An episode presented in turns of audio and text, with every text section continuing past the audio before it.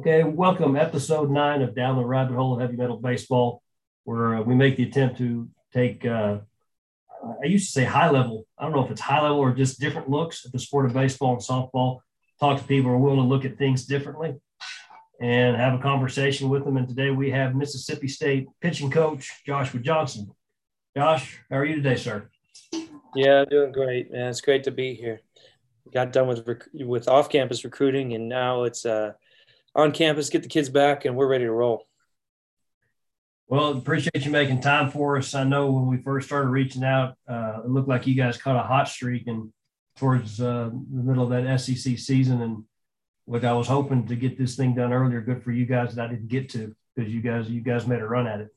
Yeah, thanks. Um, yeah, we had. Uh, I tell you what, I, I mean, I, I, felt like we had a good team, and and it was like uh, couldn't have everything click at once until we finally figured it out. And uh, I think once the girls, uh, once the girls got a taste of winning, they started to understand. Okay, we're we're a good team. We can do this. And uh, from there on out, that you know we played great ball. You know, even the games we lost, we played well. So uh, it was fun. You know, it was fun to end that way. So um, you know, especially at the end of uh, my first SEC experience, um, it was nice. It was it was a it was a real exciting you know time to to be a part of the team. So yeah.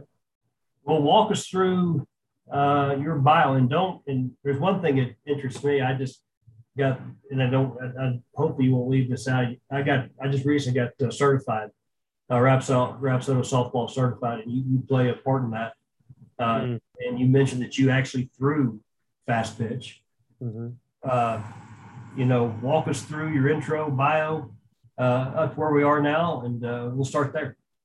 Yeah, so uh, I guess we go back to you know how I grew up. My uh, my dad was a pitcher uh, for years and years, um, and so when I went to the ballpark as a kid, I always went to his softball games, and you know I just get to watch. I always have my glove with me just in case uh, you know I got the chance to play um, you never knew when somebody wouldn't show up and they'd only have eight or whatever.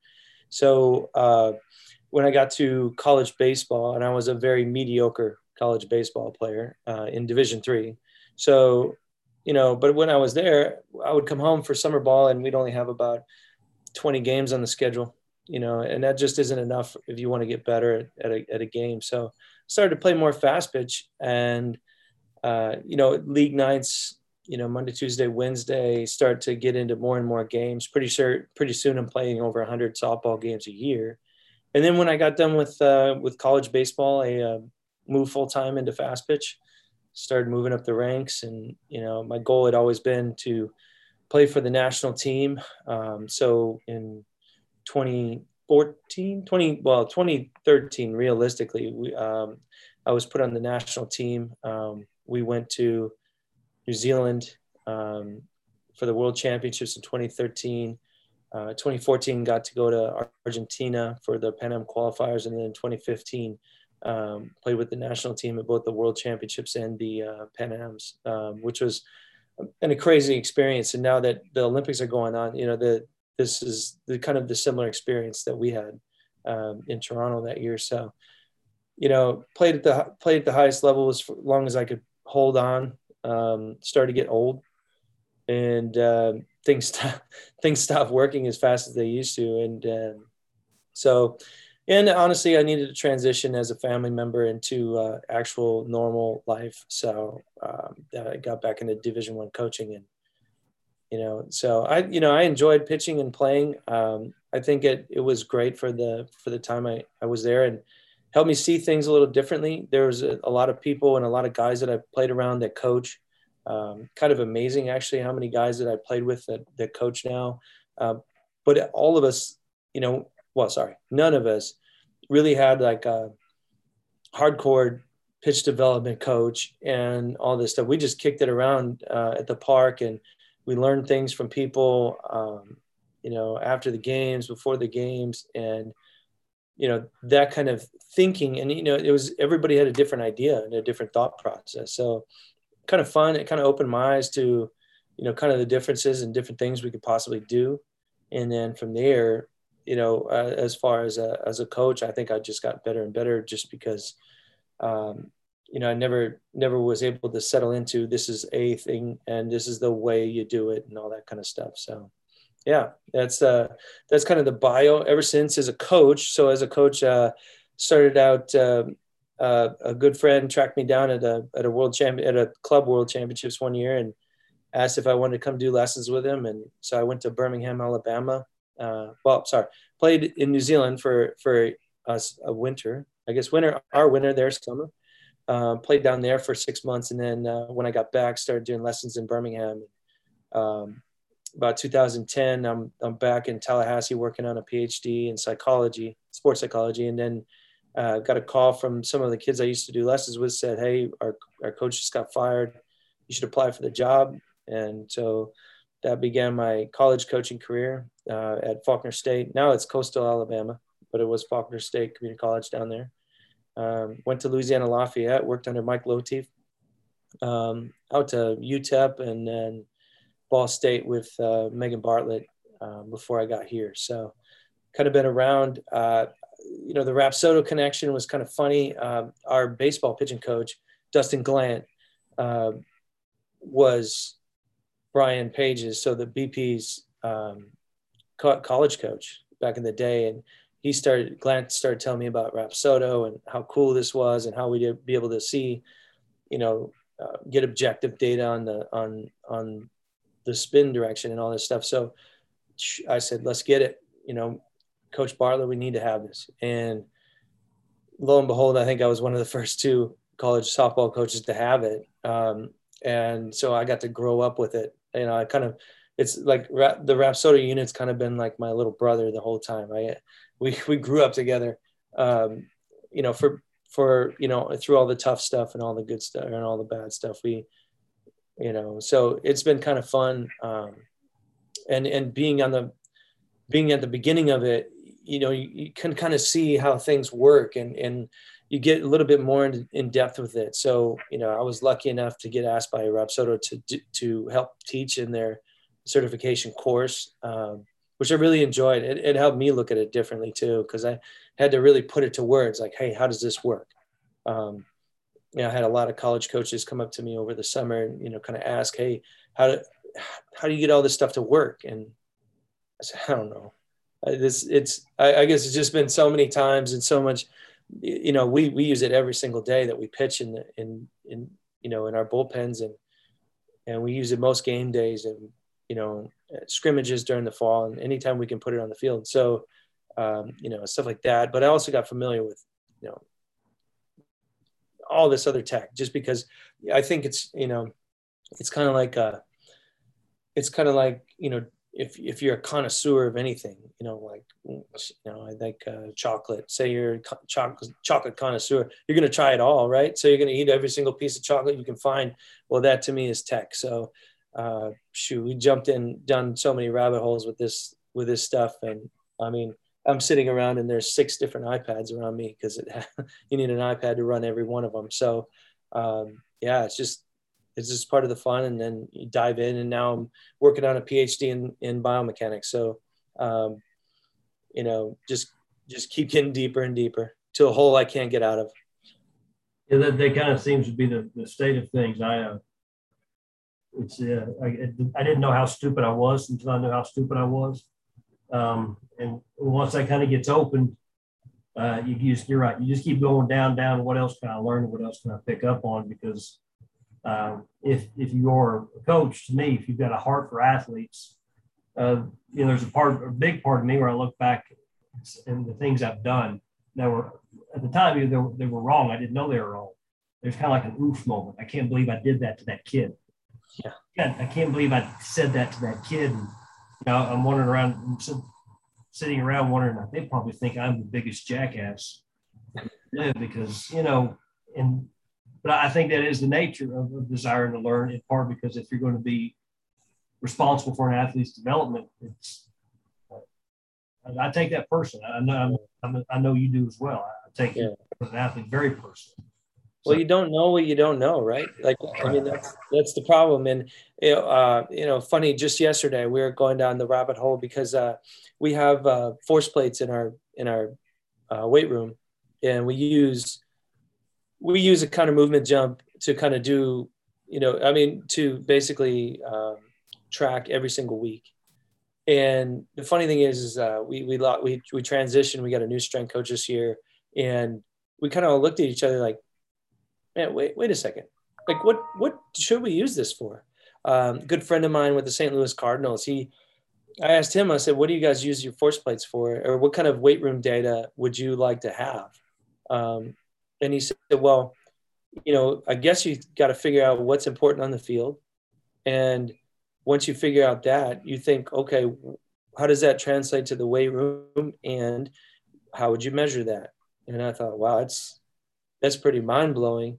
And so my first thing, of course, you know, we talked about this too, but, um, well, wait a second, there's got to be research articles on on how people use force plates for hitting, for golf, for you know whatever sport that you know we could think of. We just need to go back and look. And so there's your rabbit hole. So then we just jump down it and uh, and try to figure out like what are the most important metrics that we can get off that force plate, and how is it going to help us? You know what we've noticed is um, on some of the stuff that we do um, we see decreases during season. And when we get to a certain level of a little bit scary, we got to back off volume to try and regulate that.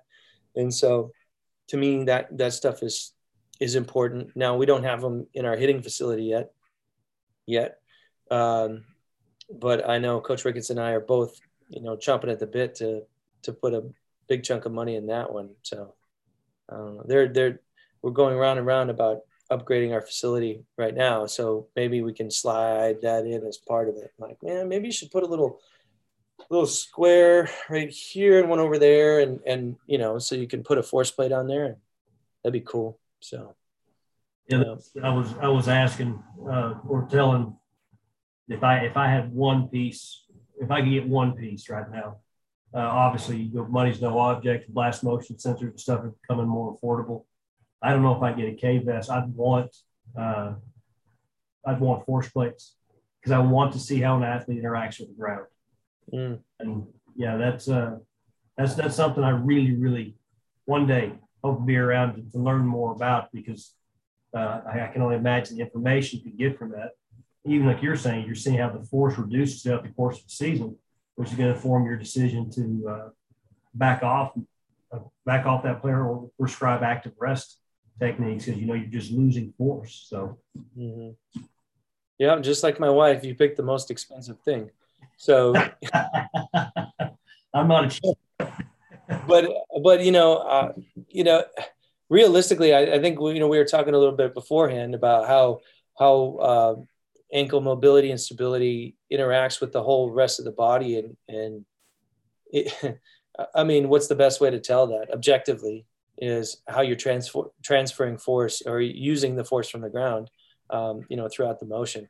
One of the things that was really cool that I started to dig into um, this past year was uh, on energy flow. Uh, there, there's there are about four or five articles now that have been uh, published on energy flow in pitching, in tennis, in softball. And one of the things that I kind of, you know, the math isn't that hard. So I thought hmm, maybe we could do this with, with using like a, a 4D motion. Um, you know, we've had a hard time getting in the lab because of COVID. So maybe we could do it, you know, with that. And but the problem is, is that a part of that, uh, a part of that, uh, that that formula, that that those mathematics that it takes to figure that um, is that ground force. You know, and so you're like, man, what if we just make ground force constant and see what the rest? But you can't, you know, obviously you can't do that, but yeah, I, you know, if you're talking about energy, you're talking about whatever you're going from the ground because it's, right. you know, and unless you're Derek Jeter who can jump and use a kinetic chain while in the air. Um, well, oddly enough, just complete jump off spring script. If you look at the S2 people, they'll tell you that's a lot of softball pitching in general.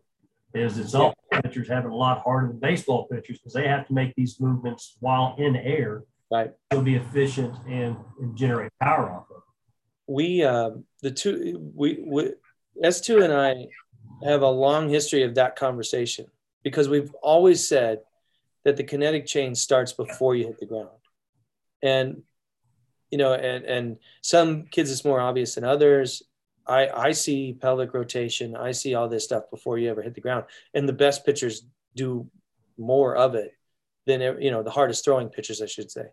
And so to me, it's like, well, yeah.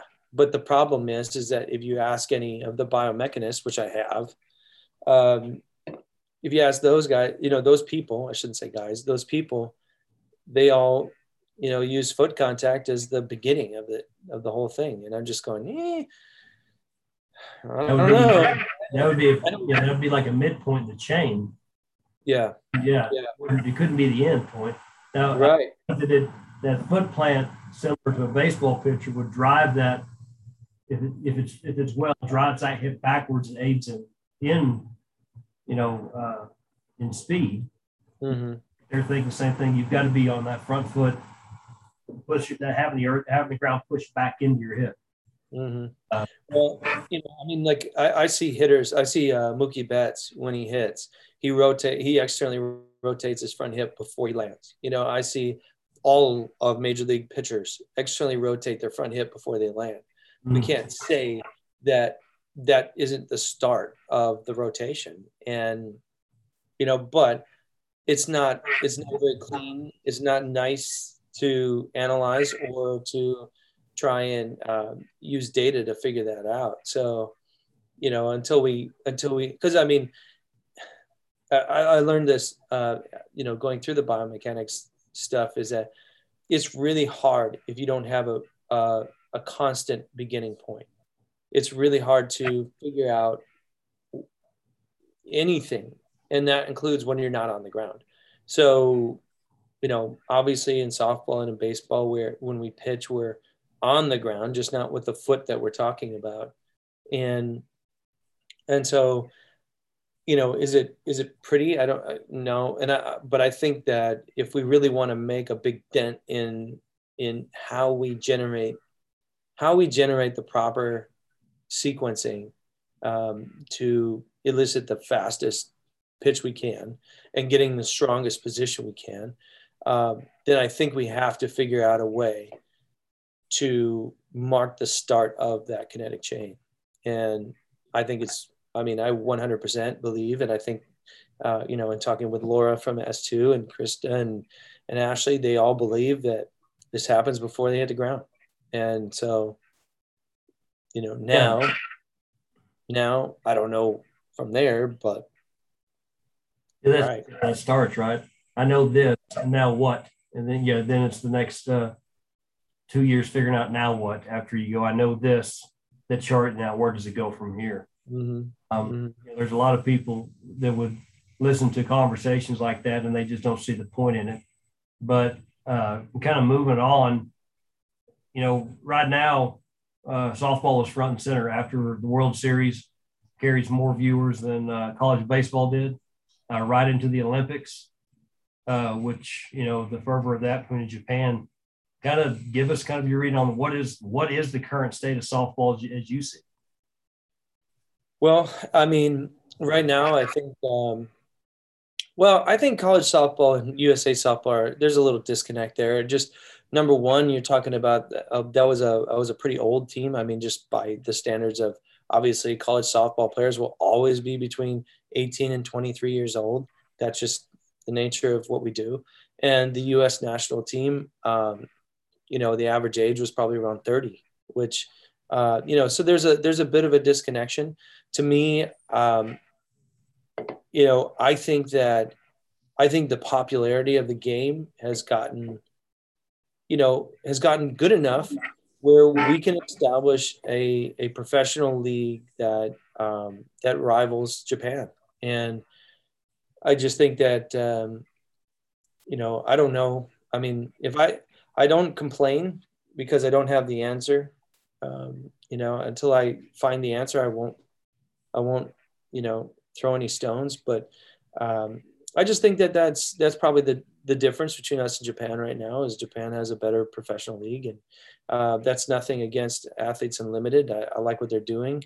Um, we've you know we've had a lot of athletes go that way. Our our volunteer um, DJ Sanders is uh, I pitched to her this morning actually, and uh, she's headed up there next week, and I mean it's awesome, but that's not getting us closer to where we need to be. And so I think, um, and, and maybe, I, you know, maybe it will, uh, you know, it's only the second year of that league. Maybe that's the way we go. I, I don't know. Um, but I think if, if we can get the best players in our country to play both professionally and on the national team, I think that's what's going to be the best. So according to the national team, that's where I think we should go. Um, as far as the college game goes, you know, I mean, I think, uh, I think we're in the, uh, the best time ever to be a hitting coach and the worst time ever to be a pitching coach. And so like, um, you know, hitting is, uh, hitting is, has taken over a little bit or, or at least moved ahead of uh, pitching for the, for the time being. And I'm sure there's an ebb and flow just like there, I mean, major league baseball, that ebb and flow seems to happen every year now, but, um, um, you know, we, you know, we, uh, you know, we as a, as a pitching staff, uh, you know, in a, as a group of pitching coaches.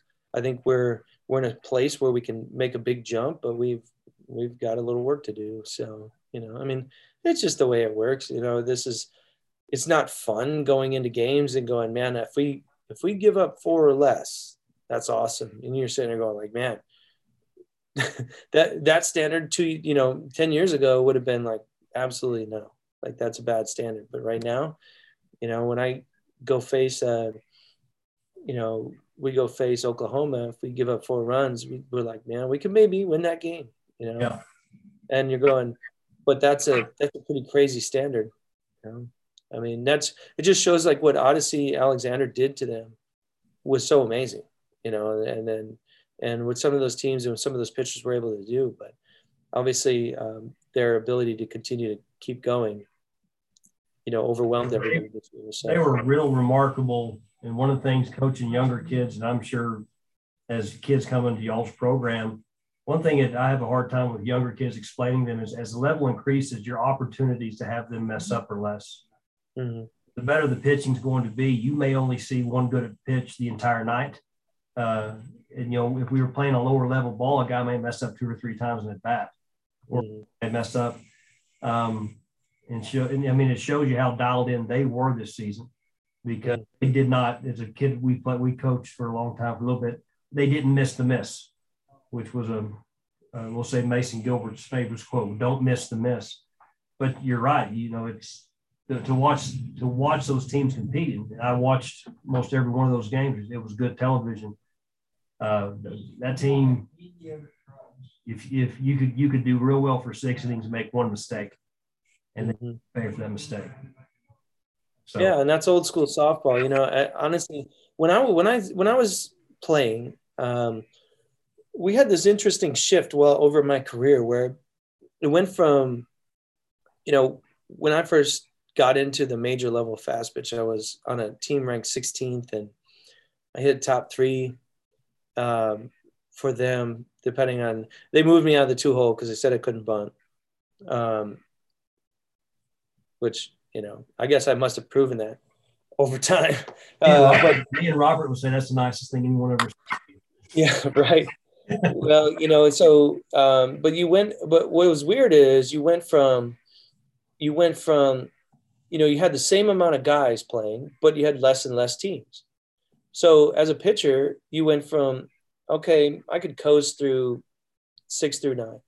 Well, now I can only coast through eight and nine and now I can't coast at all. I mean, I faced a lineup one time. You're sitting there going like, I don't.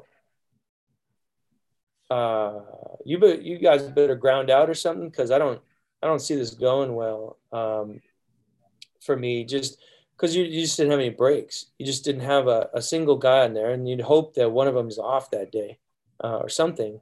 But you know, you'd have these teams that were just so loaded, and that was I mean, shoot, that was my team you know, by the end of it, we, uh, you know, my last year with the California A's, we finished fourth in the world, and and you're going, I mean, we're loaded, we're loaded till twelve on the bench.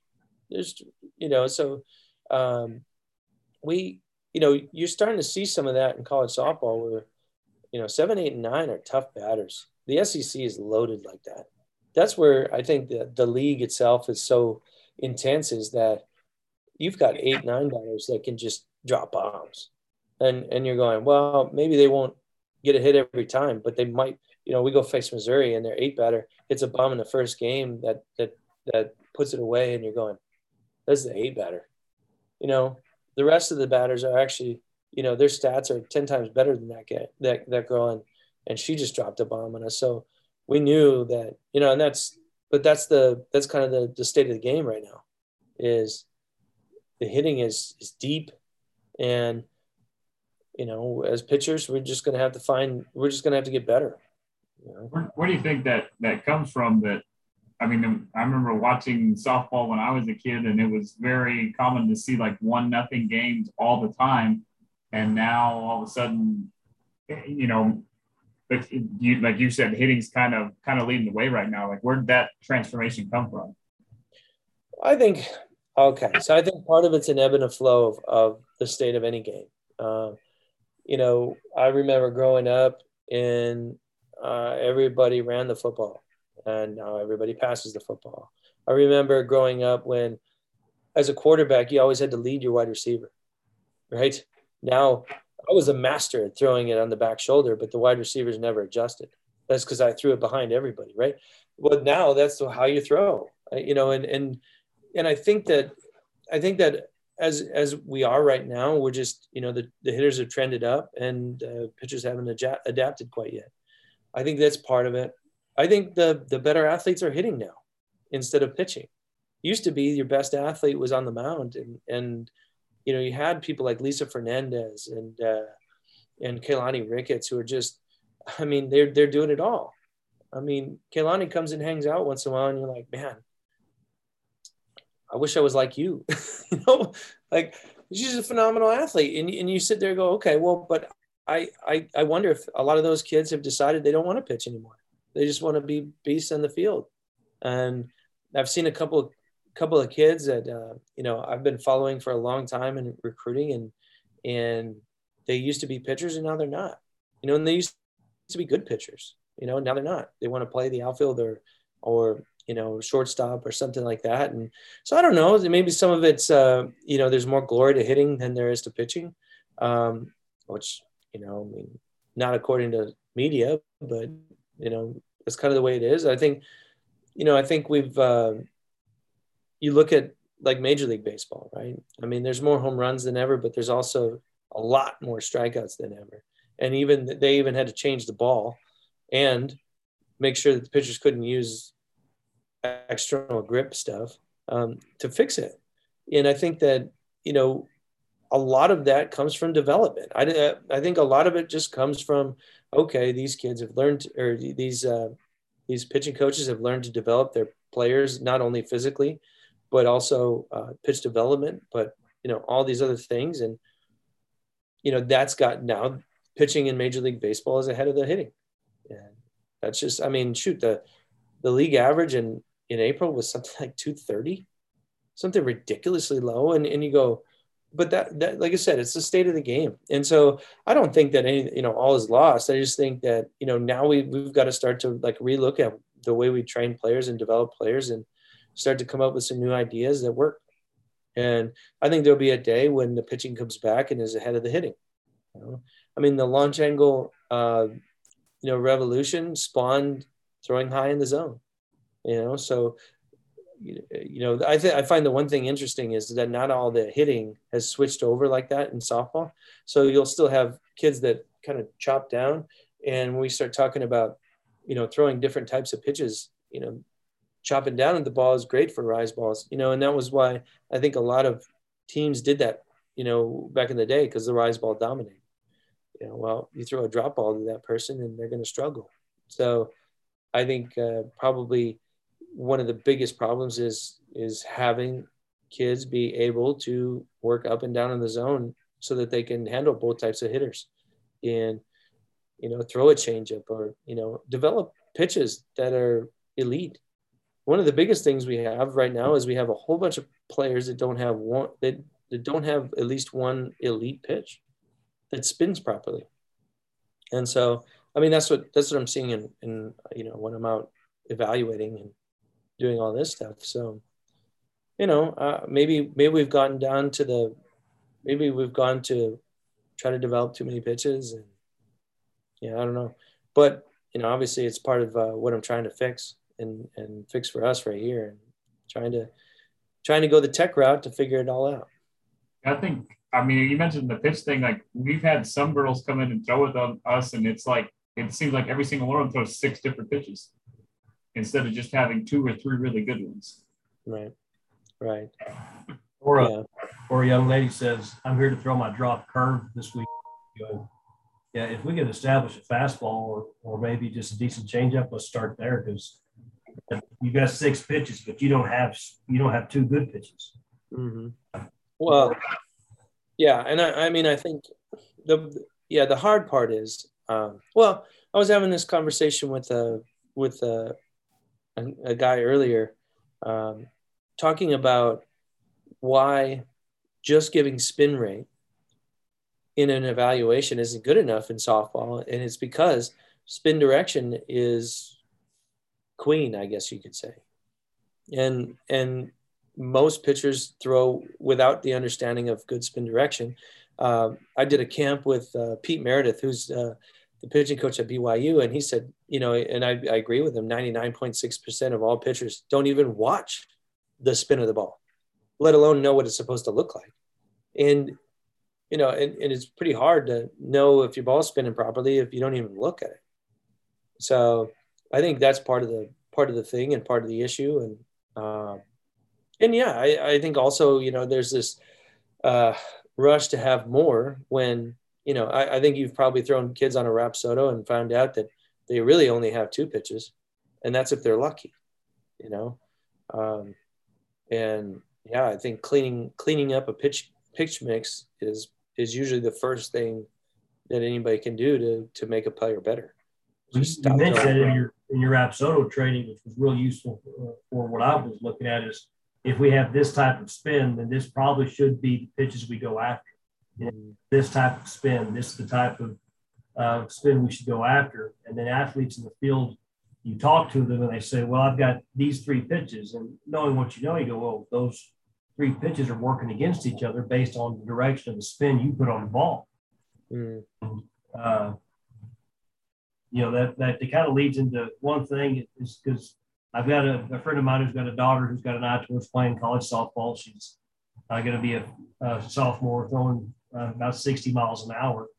And he asked me, I ask you is, you know, he doesn't understand the value behind this, this, this stuff right now. I don't think a lot of people do. What's the value of these Rapsodo readings and what is it uh, that you wish that, you know, high school coaches, facility directors and stuff like that knew to look for to send people like you or alert people like you that hey we've got something here that's worth exploring mm-hmm. well i mean first of all the, the thing and this is the hardest part the disconnect between recruits parents and the college world is that the biggest the biggest problem is is 60 doesn't get anybody out anymore. Like that that isn't going to work. Mm-hmm. um, it's it's fine and dandy to be 60 mile an hour thrower and, and that was a really nice thing to look at in high school. It's an objective measure of getting excuse me getting better. But right you know right now if you're throwing 60 miles an hour you have to have good spin efficiency in order to make it work. And, and that's the biggest problem. I mean the biggest disconnect is that people don't understand the level of softball when they get to here. Because it i mean and honestly i think most people just aren't fan they aren't good enough fans to look at it and say okay you know um, you know most people know that jacob deGrom has 100 mile an hour fastball with great great ride and a, I mean just absolute filthy wipeout slider right, right?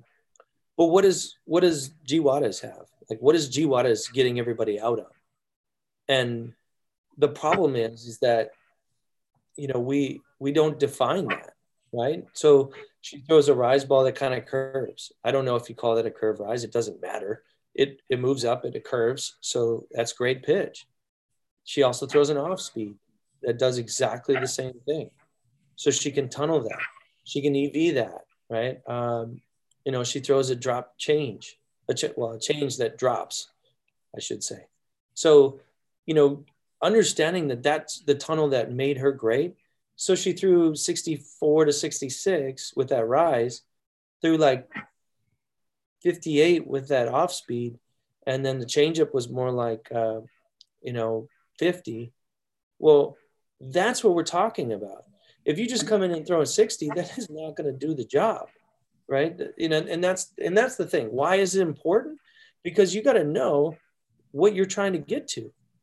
And the sad, you know, the hard part is like, you know, I've got two two little boys, and they're nowhere near, uh, you know, getting into competitive baseball yet, but they love what they they love playing in the backyard, and that's great. But I already know what it's going to take my son Jake to be a good pitcher and you know and and be a major league level pitcher because we have that standard.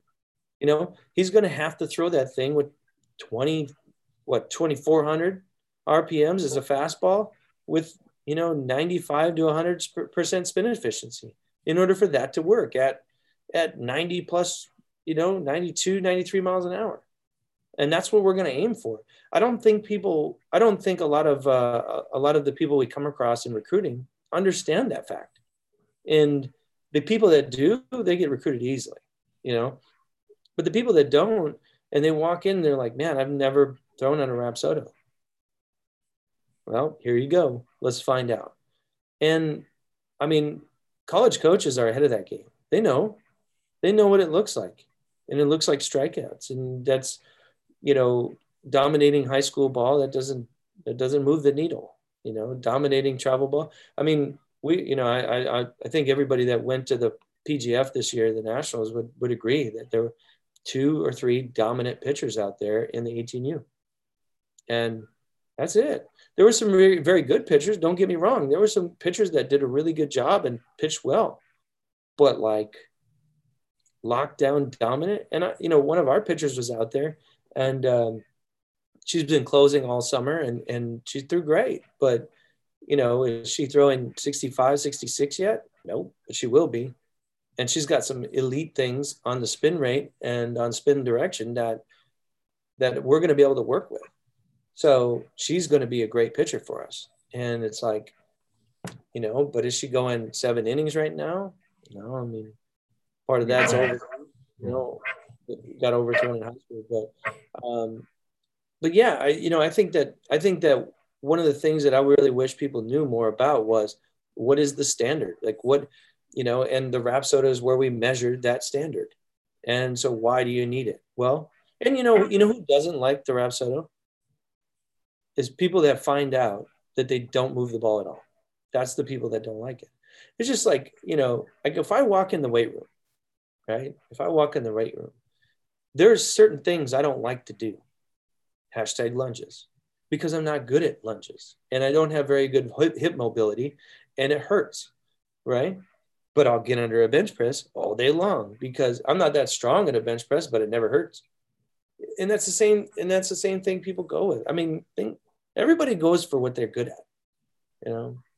Everybody goes for what they're good at, and so the thing is, is that, you know, are you willing to look at it and say, okay, uh, I'm not that good at that. So I'm going to, you know, I'm going to try and spin it better. I'm going to try and do it. But you don't, again, we're going back to, we don't know what we don't know. So first time those kids get on a Rapsodo and they find out, man, I really only have one pitch. That should be a, that should be uh, an enlightenment. But most kids, it's like, oh my goodness, I've been working so hard because my pitching coach told me that ball dropped. It doesn't, you know and it doesn't. And so yeah, that, has been the uh, that's been the thing with Robert and I, and we haven't we don't have nearly enough softball players as much I'd like. But with the baseball players, you go, coach, I've got a wicked curveball. Well, let me see it. No, no, you don't, son. a wicked curveball. Um, coach, I have a great changeup. Okay, let me see it. No, you have a less fast fastball. You don't have a good changeup. Um, and there's a good portion of them that go you can see they well they you can see they won't say it out loud. Well, I'm not coming back here. Right. I'm going to go seek out the guy that says, no, kid, that's a, that is a nasty changeup. And even said this to your point to a couple of guys said, listen, uh, it's a good curveball. Well, how do you know it's a good curveball? Well, it gets guys out. Well, it gets guys out at your current level.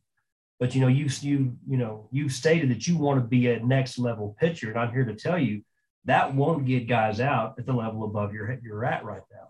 Mm-hmm. You show up there at the showcase, wherever it is, and you throw that curveball to a next level kid, better duck. Yeah. Uh, and and you're right. It, it's uh, it's a place for hard truths, but you know, I, I've always been in the elite athletes will take hard truths. Mm. That may be a differentiator too. Um, so, kind of listen to what you have to say. Is what is the importance that this data plays in your recruiting? Um, when you go to the perfect game, do you is is the eye test as important as it used to be? Is well, ERA as important as it used to be?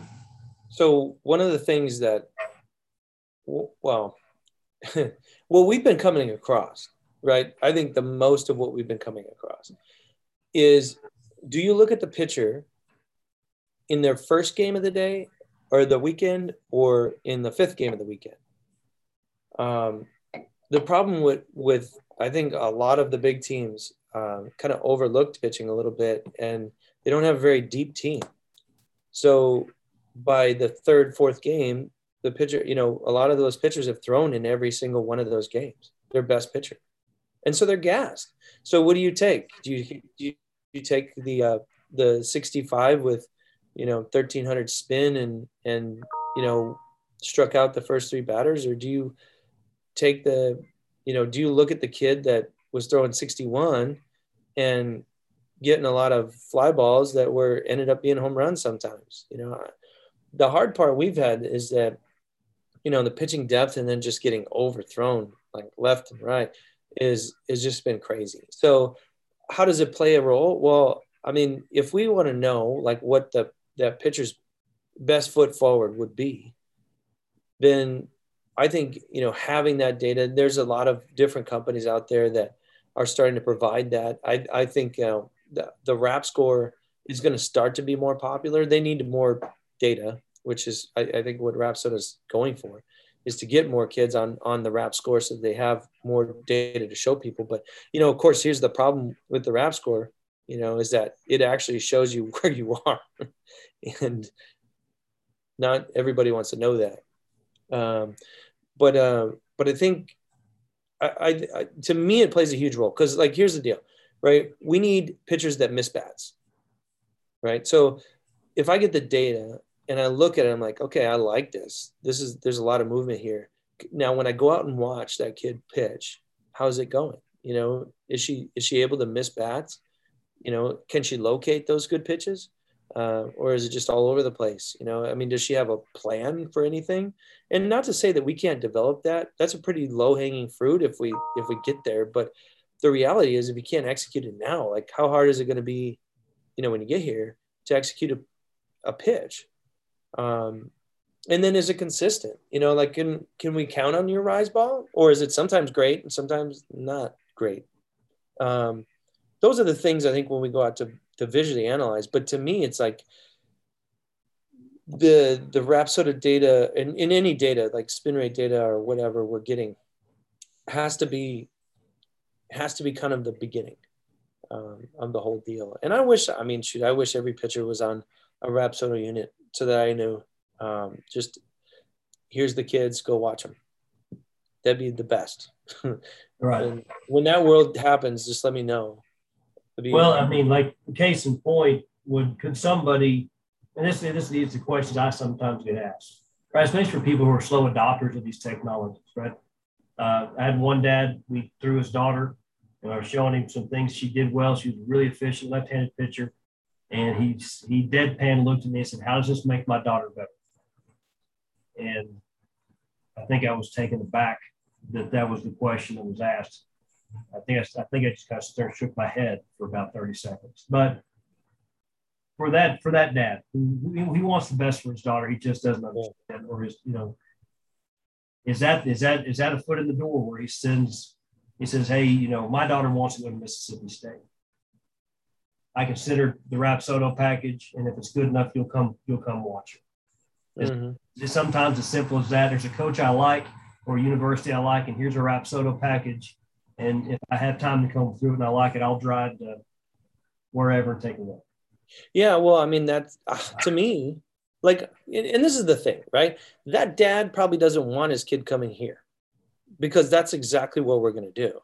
And, and, and that's fine. But if a kid sends me Rapsodo data and it's, it's legit, then I'm going to come watch. Like, uh, then, then that's like, you know, it used to be coaches call you up and say, I got a six foot tall pitcher come watch. And used to be that that was one of the objective measures that people would use. And so uh, I still give everybody a hard time for doing that because of you know, six foot tall. Okay. And so what? And then and then it became and then it became I got a six foot tall pitcher that's throwing 60. You know, okay, then everybody'd show up, right? Um, but if a kid, you know, if a kid emailed me, um, not a screenshot, like I can't stand the screenshot of the one pitch you threw that did something great. But if you send me a Rapsodo report and it says that I've got a drop ball that's negative 10 on a, on a, um, on a movement matrix, I'm coming to watch that. And I'm going to see if that's, if that's playing out. Because if, if I see all ground balls and swings and misses on that, then that kid's a, a kid I want. Right. And so to me, it seems like the easiest way because if you send that out to 50 coaches, which a lot of kids email 50 or more coaches, and they send that out to 50 coaches, the coaches you want to pitch for are coming to get you because they're the ones that already get it. Right. Um, and that, and that to me is the part of the point, you know, like you, we, we talk about this. I mean, recruiting is a lot like fishing, right? You want to catch a northern pike, you got to throw a certain lure, right? And you throw that out 500 times, you probably aren't going to catch a bass on that thing, but you might catch the northern pike you're looking for, right? Now, if I throw out a bass lure, I might catch 30 bass, you know? Now, here's the, and, and this is the thing, like when we, when we're sitting there doing that, I want, you know, what I want. So if I throw out that lure and I say, this is the, this is what I'm looking for. And I talk to the smart people that know that, that know what I'm talking about not only are those kids going to be more apt to want to come here because they they like what I like, um, but then on top of it, um, there's an expectation that's already already done with. We don't have to worry about it. You know, um, the the you know the two kids we we uh, well the, the girl that's coming in she's been on a Rapsodo many times. You know she's already signed and committed here. She'll be here in a couple weeks couple weeks. She already knows. Like that's that's awesome you know? Now we don't have to have the conversation. Why? You know?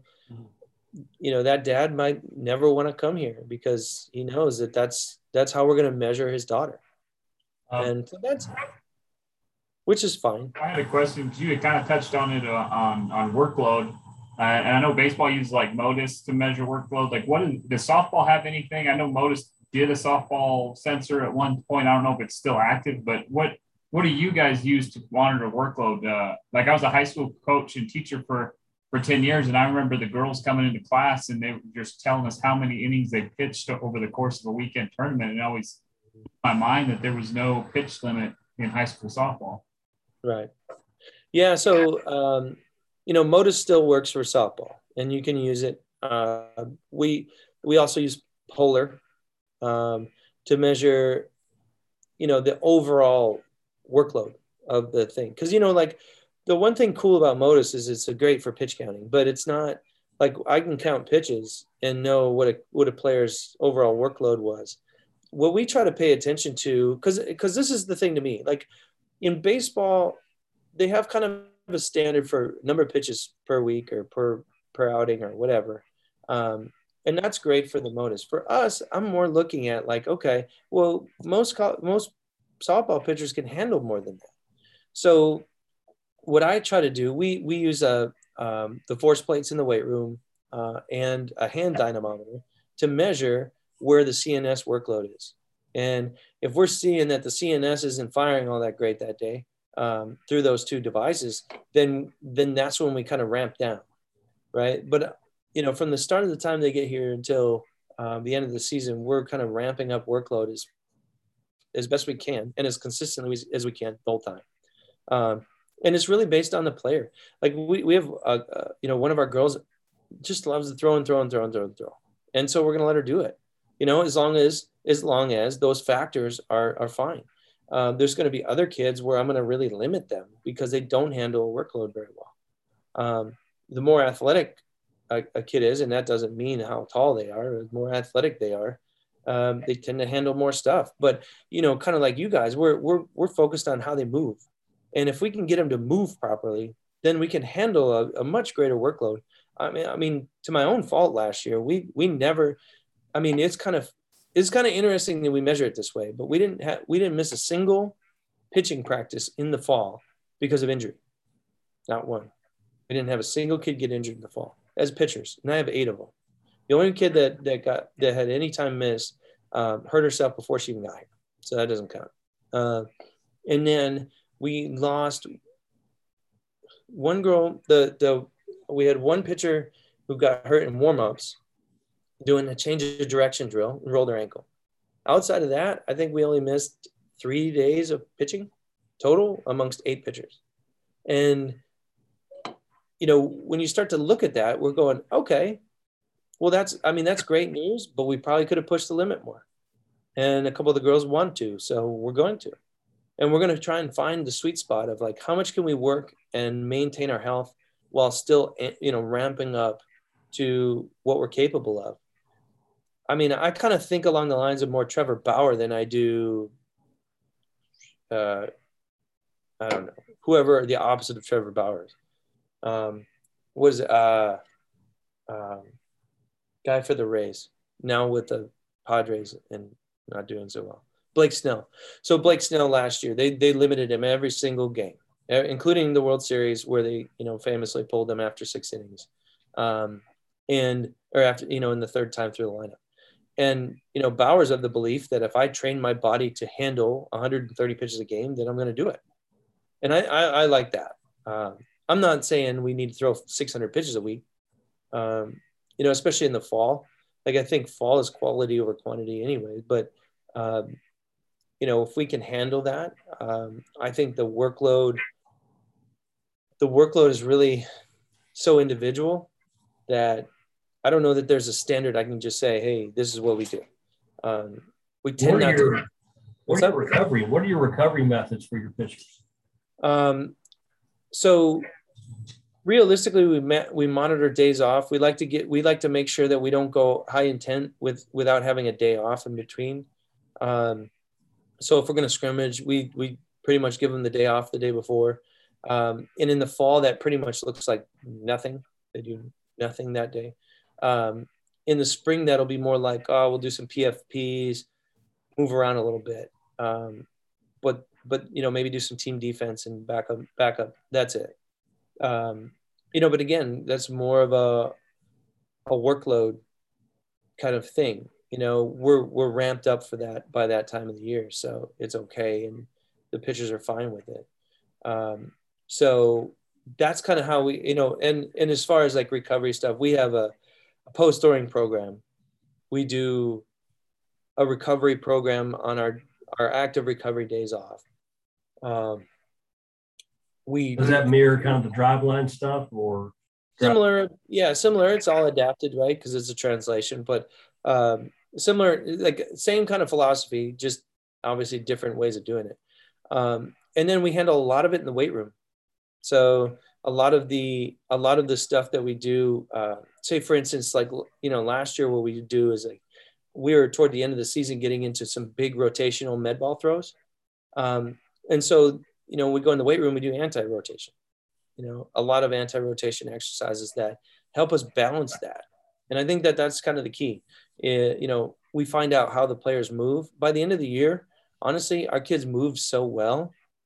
I mean, on base U, like we would have some kids go through the whole on base U screen and not fail anything. And you're going, well, now what do I do? Right now, you just you're going for it, right? Like, and so um, so I, you know, I think that personally, it's just an individual monitoring thing, and and some kids need the whole day off, and we give them the whole day off. Some kids need to jump in an ice bath because they feel like that's good, then that's fine too. But we kind of monitor it. We do a lot of, uh, we take a, on our off days, we do a lot of mental training. Um, we try to do a lot more than we normally do, although I believe it has to be done every day. Um, I think. Uh, um, you know, I like to I like to get the girls moving to get the blood flowing on on days off.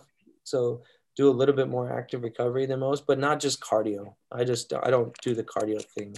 I think if we're gonna do it, we're gonna do it where you're in the same positions as you would normally be in pitching. It's just different things, you know. And I haven't done a ton of games. I'm probably I'm probably lacking on the game department, um, but I'd like to get into that stuff more. And you know, I I learned the value. Um, I think it was on a uh, uh, ahead of the curve podcast where I learned the value of uh, of hacky sack. Our girls love hack. They love. They think it's the best thing ever. And it actually, you know, you really think about it. You're internally, externally rotating the hips. You're flexing the hips. You're extending the hips. Like, I can't think of a better way to active, actively actively recover, um, you know, the lower body. And so it's stuff like that. I don't, you know, that that I used to be like, man, that's kind of annoying to yeah, go for it. You know, have have a blast. So, yeah. But I don't think you know, like we have some specific post throwing stuff and all that, but realistically, I think it's keep moving and keep it general.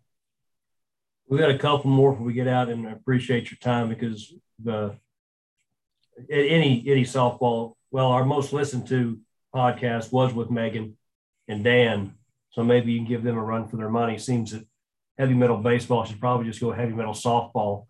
it was good for them. Probably a lot less pushback. Um, yeah, right. But uh, you know, the question I asked Megan, and this question I'll ask you, and the question I asked Dan is, what do you think the future of softball is? Uh, where can this sport go, and where is it currently headed? Well, um, honestly, first of all, I, I think that where should it go and where is it going to go are two different things. But um, I think it. I think we're heading towards. The, uh, uh we'll put it this way: a lot of the old school coaches that I talk to, and a quote unquote, in that that's in air quotes, right? Old school coaches that I talk to are really interested in a more data driven approach, and they're starting to hire people, whether it be volunteers or um, or director directors of player development, that kind of stuff, who are dedicated to that part of the game. Because there's certain things in coaching that will never go away. The mindset is never going to go away. Um, the fundamentals of catching and throwing and hitting are never going to go away. Base running, never. All, all this, the basic stuff that we've done, it, it is not going to go away. But could we do it better and stay healthier in the process? Sure, right. And so I, I really think and I mean, this is me being a very skewed person when it comes to this, but I think that a, a, a more data driven approach is, is coming. I think uh, a lot of people are finding ways to, uh, you know, to to get themselves more educated on that level, on the strengthening side, strengthening side, on the psychology side. Um, you know, in in all of these are just different rabbit holes anybody can go down. And as people do it, they start to find like more and more things that can really help. Um, I think that now that we're getting more and more research and we're getting more and more technical with it, people are starting to really go. I mean, you know, the convention, um, the National Fast Pitch Coach Association convention in Chicago, the amount of people that showed up for Elite Baseball's uh, presentation, which was off script, by the way, it wasn't, was insane. I mean, 150 coaches because people want to know. People want to know how all this is going to affect their game and they want to be a part of it. I don't, you know, I think everybody's different at the level they jump in at, but I think if, um, you know, as people start to get more and more accustomed to all this, there, you know, you're going to start to see more of it. And and I I told every young coach, um, well, I wrote a book about it. I don't know if you knew that, but uh, yeah, I wrote a book about this. But every young coach has to be on that level. Like you don't want to be old school. You know, it's it's like if I were to go if I were to go um, to the park in skinny jeans, like people would laugh me out of the bill because I'm old. I don't belong in skinny jeans. I'm not skinny. So, you know, it's it's like you got to kind of you got to be in your lane. And I think that the younger players are, you know, not only understand this a little bit better, but they're they're they should be interested in it. I think if they get into it, they're, they're going to offer a lot to a new program that, uh, or to a program that, that may or may not be interested in the data driven approach. And I think that um, you know, I think that's important. So that's where I, you know, I think that we're headed. I think that we should be gearing ourselves toward trying to build this bigger. To me, to me, my job outside of, you know, as a player development specialist is to get kids ready for the next step in their lives. And that and one of the things that I feel like is super huge and what we do well here is that the players that that graduate from our program are ready to move on to the next step in their life because they because of the mindset stuff that we work on because of the culture stuff that we work on. And that to me is so important. I you know just like i don't want my sons living at home until they're 30 i, I don't want my kids hanging around our program wishing they still played uh, forever either. And i want them to be able to move on but i, I would i wish i wish there was something uh, you know a professional league that we could really legitimately you know put on TV. And I'm not saying it's going to take the place of uh, Major League Baseball, but it could definitely be as popular as the WNBA uh, or more so.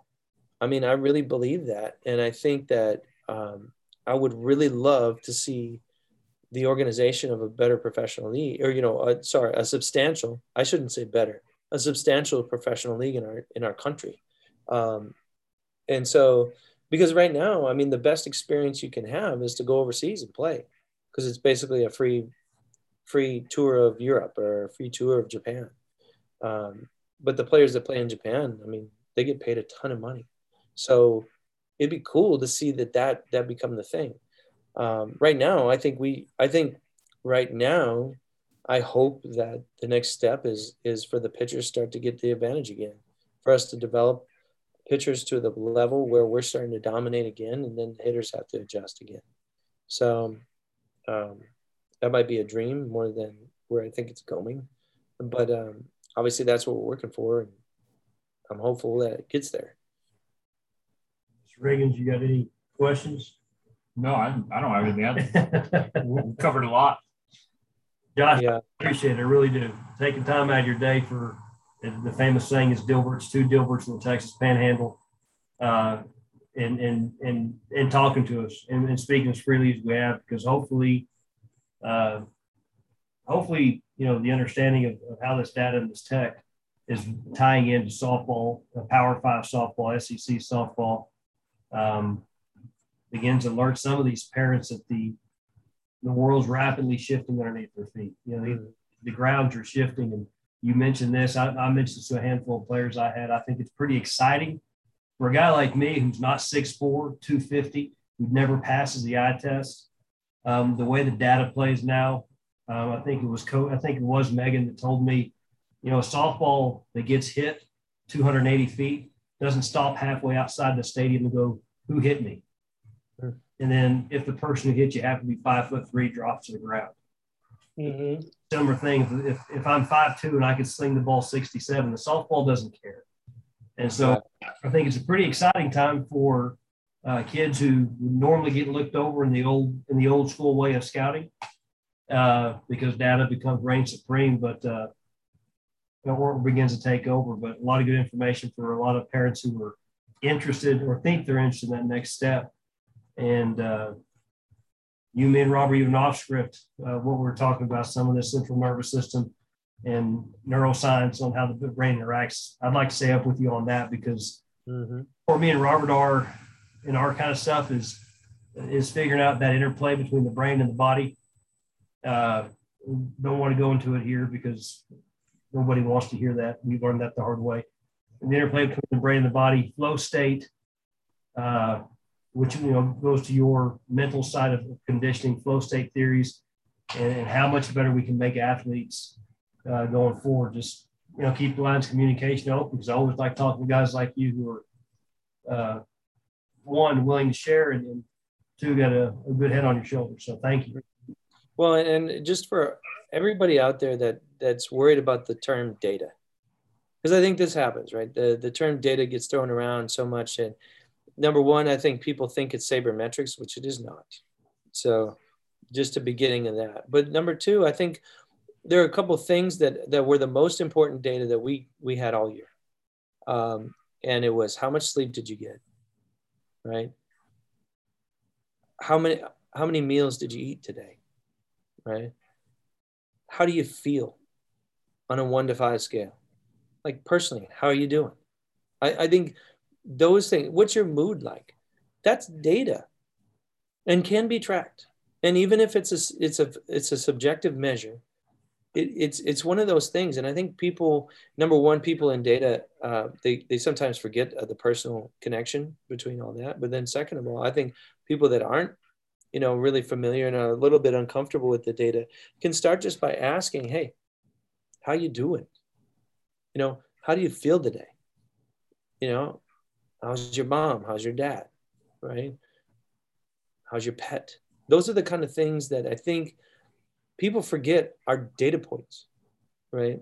And I think that the more we start to pay attention to that stuff, and I, I mean, I showed my girls a trend of all the post pitching questions that I asked them. I showed them a trend over the course of the year, and they were baffled. They were like, I didn't know you paid that much attention.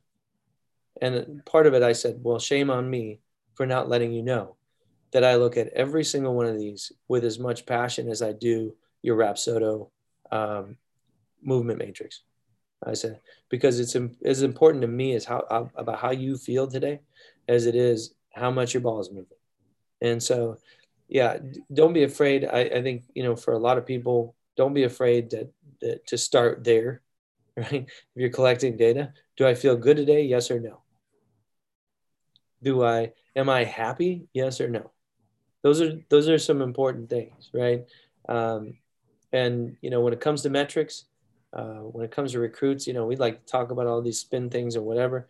Uh, the two biggest and most important metrics are grade point average and test scores, right? Because we don't have 24 scholarships, we have 12. And so, you know, just understanding that as part of what we're doing, uh, I think um, I can I think can be huge. So yeah, don't be afraid. And you know, anybody out there that really wants to connect with me, um, you know, all the socials are fine. Email is fine. It's not hard to find. Um, you know, connect with me. I'd love to talk. Well, thank you. Thank you very much. All right. Everything. That was, that was awesome. Yeah. Thanks, guys. Yeah, it was fun.